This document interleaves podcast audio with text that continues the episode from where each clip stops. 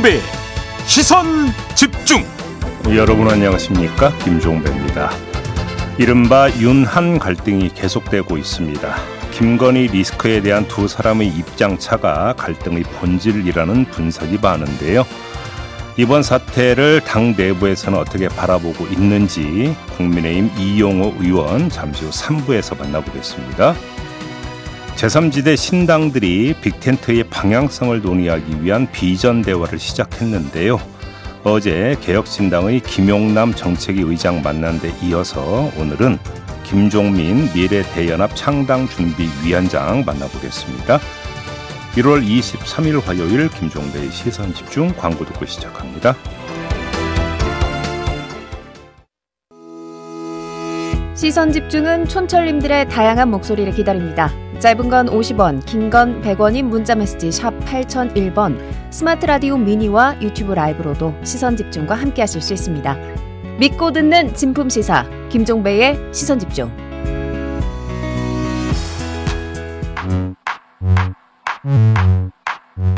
뉴욕에 뉴욕 타임즈가 있다면 시선 집중에는 JB타임즈가 있다 촌철살인 뉴스 총정리 JB타임즈 더마카와 함께 시선 집중의 문을 열겠습니다. 어서 오세요. 네, 안녕하세요. 더마카입니다. 전국 곳곳에서 눈이 내린다는 소식이 도착했습니다. 4720님 대전에 새벽 사이에 눈이 꽤 많이 내렸습니다. 라고 해 주셨고 네. 성수미 님은 서산에서 눈이 많이 내렸어요. 박복현 님은 천안에서 지금 눈이 많이 내립니다. 라는 얘기 보내 주셨고 황금순 님이 제주도에도 눈이 많이 내리고 있습니다. 그 눈을 헤치고 걸어서 출근했습니다. 30분 걸렸어요. 눈은 내려도 마음은 포근한 하루 되세요. 라고 인사해 주셨습니다. 눈의 낭만은 첫눈으로 촉합니다. 이젠 됐습니다. 어제 제이비가 쓰레기라 그랬죠? 뭘 또 환기시키고 그래요. 낭만이라고는 없는 제이비. 바다의 왕자님. 네. 오랜만입니다. 어제 막내 작가가 새벽 3시 30분에 일어난다고 해서 저도 따라서 일어나 봤습니다. 와이프 생일 미역국이랑 불고기 해놓고 출근했습니다. 오. 기분 좋고 상쾌하네요. 보수의 전당 대구도 많이 추워졌습니다. 날씨도 춥고 맘도 춥지만 모두 모두 힘내서 따뜻하게 지내자고요 라고 보내주셨네요. 기상 시간은 똑같아도 행동은 완전히 다르시군요. 그죠? 그러니까. 네. 그 무슨 말씀이죠? 네, 넘어가겠습니다. 네. 아니, 뭐 저는 저런 걸 하고 싶어도 새벽 3시 반에 일어나서 뉴스 봐야 돼 가지고 아무것도 못 해요. 어, 예, 예, 예. 사실 양심 고백하면 저 오늘 조금 늦게 일어났습니다. 어, 예, 예, 6583님, 예. 음. 더마카님, 귀가 어두우신 아버지께서 다나카라는 일본 사람이 왜 나오냐? 라고 하십니다. 종종 더 막내 작가임을 말씀해 주시면 좋겠습니다. 알겠습니다. 그리고 요거는 사실 제이비의 발음에도 문제가 있어요. 아, 왜또 저를 끌어들여요, 왜 또? 아닙니다. 네. 음, 더 막가. 네, 네, 더 막내 작가의 줄임말입니다, 아버님. 네. 기억해 주시고요. 네. 자, 눈 오는 날 엄청 춥습니다. 서울도 진짜 춥더라고요. 네. 뭐 그 목요일까지 계속 이 추위가 그러니까 지속이 된다는 거 아니겠습니까? 옷 잘 연미시기 바라고요. 한 겹 더 껴입으시기 바랍니다. 네, 그리고 모자, 마스크, 목도리 할 수 있는 난방용품은 다 하시는 게 좋을 것 같습니다. 네. 제이비타임즈 오늘 주목할 첫 번째 뉴스 어떤 건가요? 참 어제 여권에서 참 많은 말들이 쏟아졌습니다. 보도는 더 많았고요. 근데 그 말들 가운데 고른 건 바로 이겁니다. 이철규 국민의힘 인재영입위원장의 말인데요. 이철규 위원장은 윤석열 대통령의 한동훈 비대위원장 사퇴 요구에 대해 어떻게 생각하느냐라는 기자들의 질문에 그런 게 어디 있느냐라고 부인을 했습니다. 사퇴 요구를 부인을 한 거죠. 그러면서 이렇게 말했습니다. 들어보시죠. 그 부분에 대해서는 단호하게 좀 말씀을 드립니다. 불순한 목적을 가진 분들이 그 몰래 카메라를 가지고 들어가서 우리가 남의 집 동의를 받고 들어가더라도 동의를 받아도 불, 불법 목적으로 들어가면 주거 침입이 되는 겁니다. 여러 가지 바람직하지 못한 일이 발생했는데 그걸 가지고 피해자에게 사과하라고 한다는 것은 저는 개인적으로 생각이 다릅니다. 네. 이 말 뜻은요? 김건희 리스크는 없다. 따라서 사과도 없다. 이런 이야기가 되는 거고요. 따라서 자신이 표명한 이런 입장을 수용한다면 사퇴 요구는 없던 일이 될 것이다. 요 뜻을 깔고 있다고 해석을 해야 되지 않겠습니까? 자, 그런 한동훈 비대위원장의 대답은 무엇이었을까요? 직접 들어보시죠.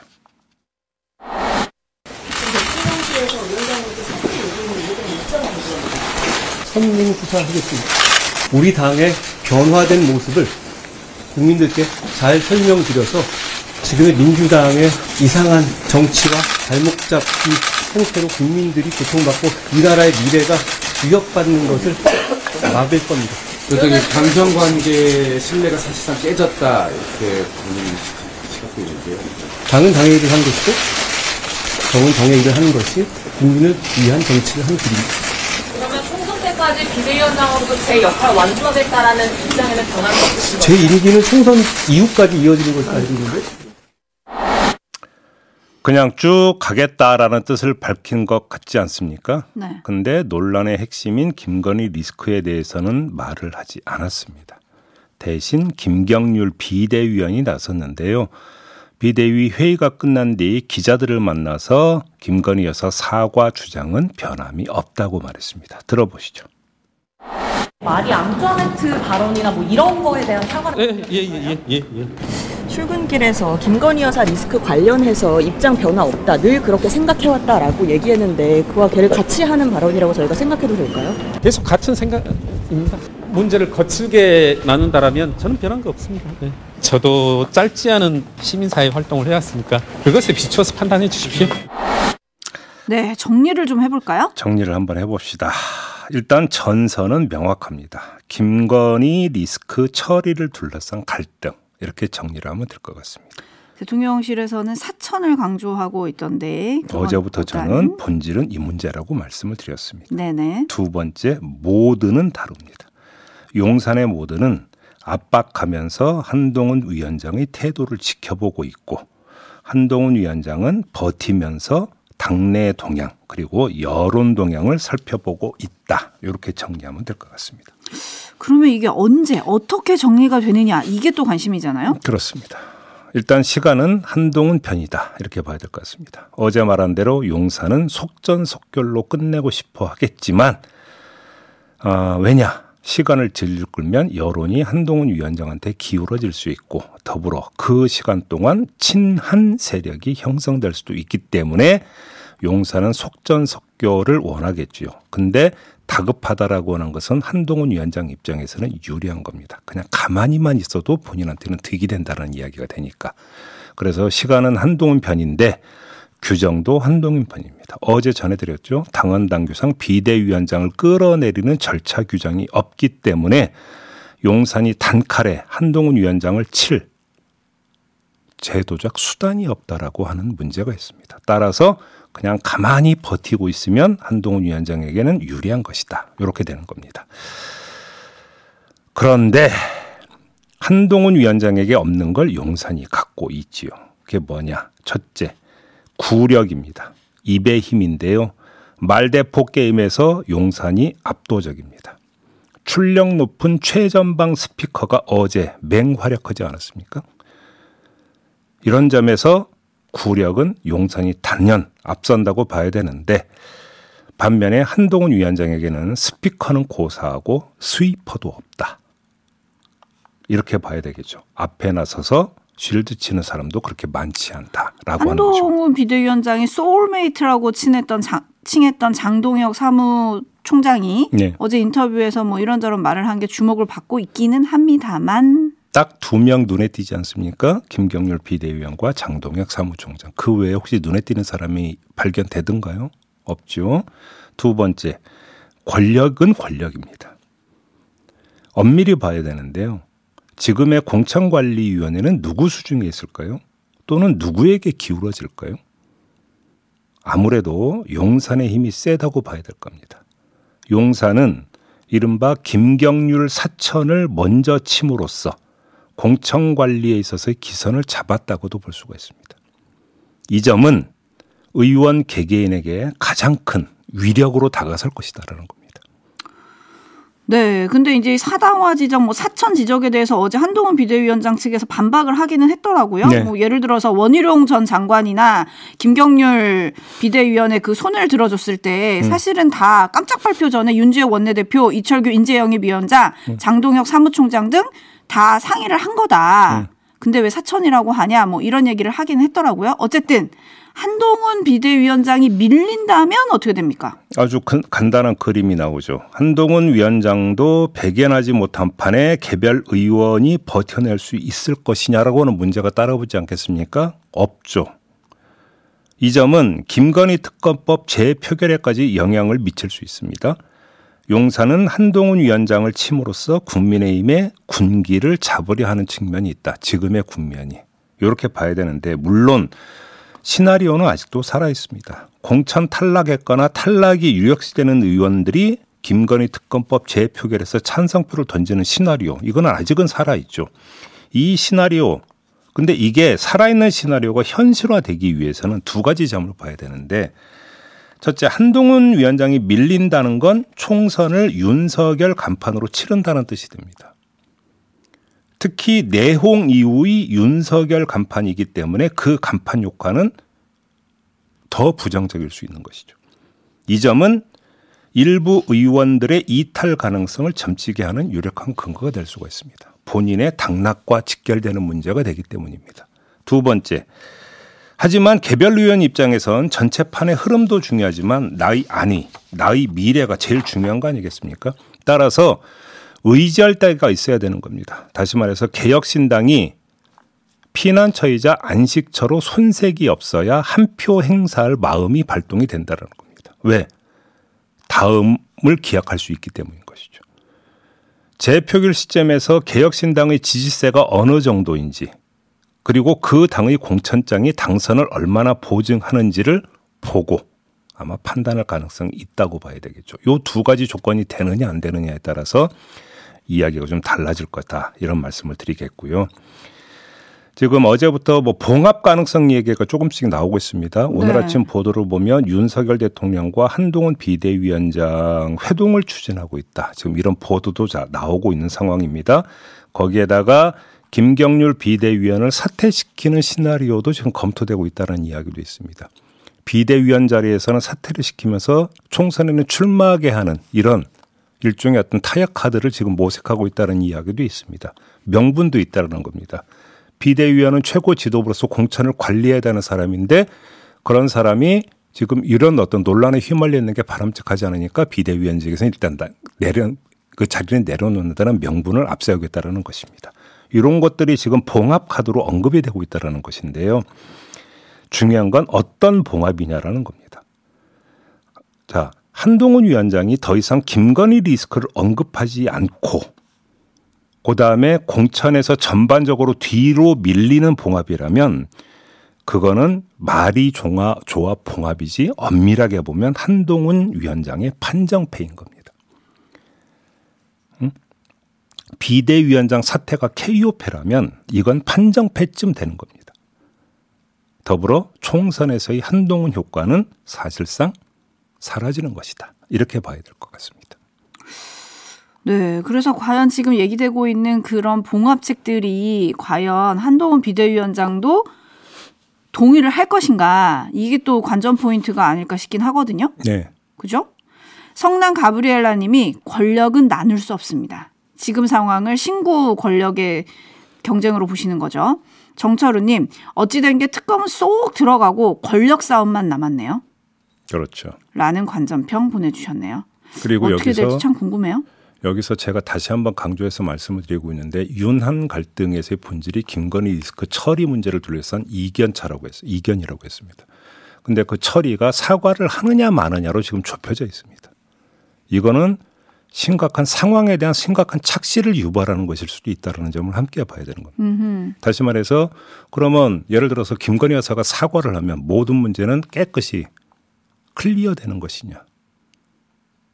이건 아닐 수 있는 거 아니겠습니까? 그래서 제가 계속 문제는 김건희 특검법에 있다고 말씀을 드리는 이유가 바로 거기에 있습니다. 따라서 김건희 리스크의 처리 방향은 2단계 이견이 어떤 그 나올 수밖에 없다는 겁니다. 사과 여부가 굳이 표현하자면 1단계라면 본질적으로 가장 핵심은 최종 단계는 김건희 특검법 처리 문제라는 것입니다. 요거를 놓쳐서는 안 될 것이다. 이런 말씀도 함께 드리겠습니다. 네, 본질은 김건희 특검법 처리 문제다. 요거 잡아두고요. 그 부, 부차적인 문제, 김건희 여사의 사과 관련해서 오늘 아침 동아일보가 실은 게 있잖아요. 음. 김건희 여사가 주변 주변인들에게 사과 불가론을 얘기했다. 뭐 이런 보도가 있기도 있었어요. 텔레그램 메신저로 이제 그런 입장을 쭉 돌렸다. 이런 이야기가 있는데 이게 이제 이용 의원이 의원 단톡방에서 이야기했던 것과 사실은 맥이 거의 완전히 통하는 이런 것으로도 해석이 될 수 있는 부분들 아니겠습니까? 그렇죠. 사과 불가론이라고 하는 것인데요. 그렇게 놓고 본다면 여기서 한동훈 위원장이 그러면 100번 양보해서 사과가 중요한 문제라고 치고 그걸 관철시킬 수 있느냐, 관철을 못 시킨다면 그게 어떻게 봉합이 될 수 있느냐. 봉합이라는 것은 같이 산다는 뜻이거든요.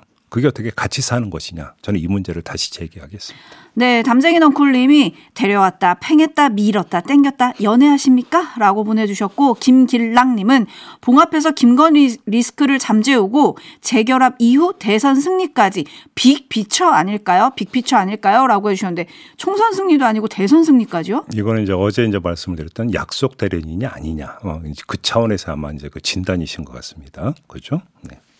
지켜보죠. 제휴타임즈 다음 주목할 뉴스는 어떤 겁니까? 윤석열 대통령이 방송통신심의위원회 위원 두 명을 위촉했습니다. 문재환 한국외대 법학전문대학원 교수 그리고 이정옥 전 KBS 글로벌 전략센터장인데요. 두 사람 모두 대통령 추천 몫입니다. 반면에 국회의장 추천 몫인 황열헌 전 문화일보 편집국장과 최선영 연세대 커뮤니케이션 대학원 개관 교수는 위촉하지 않았습니다. 그러자 민주당 언론자유특위와 국회 과방위 소속 민주당 의원들이 각각 성명을 발표해서 비판을 했고요. 그다음에 당사자인 최선영 교수도 입장을 내놨더라고요. 방시민은 윤 대통령 비판 보도를 검열하라고 만들어 놓은 것이 아닌데도 사실상 국가 검열기구로 활용하겠다는 정권의 의도를 다시 한번 드러낸 것이다. 이렇게 규정하면서 전화번호만 있다면 윤 대통령에게 직접 묻고 싶다라는 심경을 한겨레 기자에게 토로를 했던데 설령 통화를 한다 하더라도 대답할 것 같지는 않습니다. 왜요? 행동으로 보여줄 것이기 때문입니다. 백문이 불여일견 아마 대답이 이렇게 나오지 않을까 싶은 생각이 드는데 그 행동이 뭐겠습니까? 바이든 날리면 정정보도 청구 소송에 대한 1심 판결이 얼마 전에 나왔습니다. 그러자 방심위가 오는 30일 MBC 등에 대한 심의를 할 계획이라는 뉴스가 어제 나왔습니다. 심의 결과가 어떻게 나올까요? 여기에 물음표를 굳이 찍을 이유가 있겠습니까? 오히려 마침표를 찍어야 되는 거 아니에요? 마침표가 아니라 느낌표를 찍어야 되는 거 아닐까요? 안 봐도 비디오인 측면 아니겠습니까? 그래서 행동으로 보여줄 거다 이런 말씀을 드리는 건데요. 윤석열 대통령은 가짜 뉴스 척결을 시대의 과업쯤으로 설정하고 있지 않습니까? 그 다음에 방송, 특히 공영방송을 가짜 뉴스의 원상으로 지금 설정하고 있는 거 아닙니까? 그동안의 모든 어떤 말과 행동을 종합을 하면 이런 설정에 따르면 방심위는 어떤 기구가 됩니까? 시대적 과업을 수행하는 전위 부대쯤이 되는 겁니다. 전위 부대에 이질적 요소가 스며들어서 전열을 흔들고 전위 부대의 전진 속도를 떨어뜨리는 건 용납하지 못하겠다. 이런 생각이기 때문에 국회의장 추천 몫인 두 명은 지금 임명을 안 하고 있는 거 아니겠습니까? 이렇게 해석하는 말고 다른 어떤 해석 방법이 있을 수가 있을까요? 덤막건이 있습니까? 다른 해석 방법이? 아니요. 촌철님들이 다들 물어보시는 게 이렇게 운영해도 되는 겁니까? 라고 많이 물어보시는데 이렇게 하면 그야말로 절차적 정당성 이거 확보는 커녕 얘기조차도 안 되는 거 아닌가요? 그러니까 제가 그러니까 일전에 말씀을 드렸잖아요. 방심위는 방송의 방송 내용의 공정성을 심의하는 기구라고 따라서 방송 내용의 공정성을 심의하기 위해서는 심의의 공정성이 기해져야 된다고. 그런데 심의의 공정성이 기해지기 위해서는 위원 구성의 균형성이 먼저 갖춰져야 되는데 그게 안 되고 있다고 이미 이 자리에서 말씀을 드린 바가 있습니다. 그런데 아, 이런 지적은 귓등으로도 안 듣고 있기 때문에 그렇게 안 듣니까 국회의장 추천 목은 또 임명을 안 하고 있는 거 아니겠습니까? 그렇게 해석하는 거 말고 다른 어떤 해석법이 있겠습니까? 이게. 그러니까요. 반면에 류일인 방송통신심의위원장이 그 가족과 지인을 동원한 민원사직 의혹 있지 않습니까? 네. 거기에 대해서 보고받은 적도 없다. 라고 얘기를 했는데 관련 내용과 규칙 등이 상세히 적힌 내부 문건이 어제 공개가 됐어요. 네. 어제 그 김효진 전 위원과의 인터뷰에서도 요 얘기가 잠깐 언급이 되지 않았습니까? 근데 어떻게 이렇게 이야기할 수 있느냐? 이렇게 이야기할 수 있는 이유는 딱 하나에서 찾을 수 있습니다. 자신에 대해서 어, 수사기관이 수사도 안 할 거고 권익위가 조사도 안 할 거다라는 믿음이 있다면 그렇게 주장을 하고 버틸 수는 있겠지요. 그거 아니고서는 다른 방법이 있겠습니까? 그럼 이 유일임 위원장의 이 주장을 검증을 해야 되는 거 아닙니까? 검증을 하기 위해서는 강제 수사권이든 조사권이 발동이 돼야 되는 거 아닙니까? 그 창구는 권익이 아니면 경찰 아니겠습니까? 근데 그들은 지금 어떻게 하고 있는지 이 자리에서 여러 번 전해드린 바가 있습니다. 그 얘기로 가름하겠습니다. 네, 오늘도 추첨을 통해서 커피 쿠폰 보내드릴게요. 마무리할게요. 더마카 수고하셨습니다. 고맙습니다.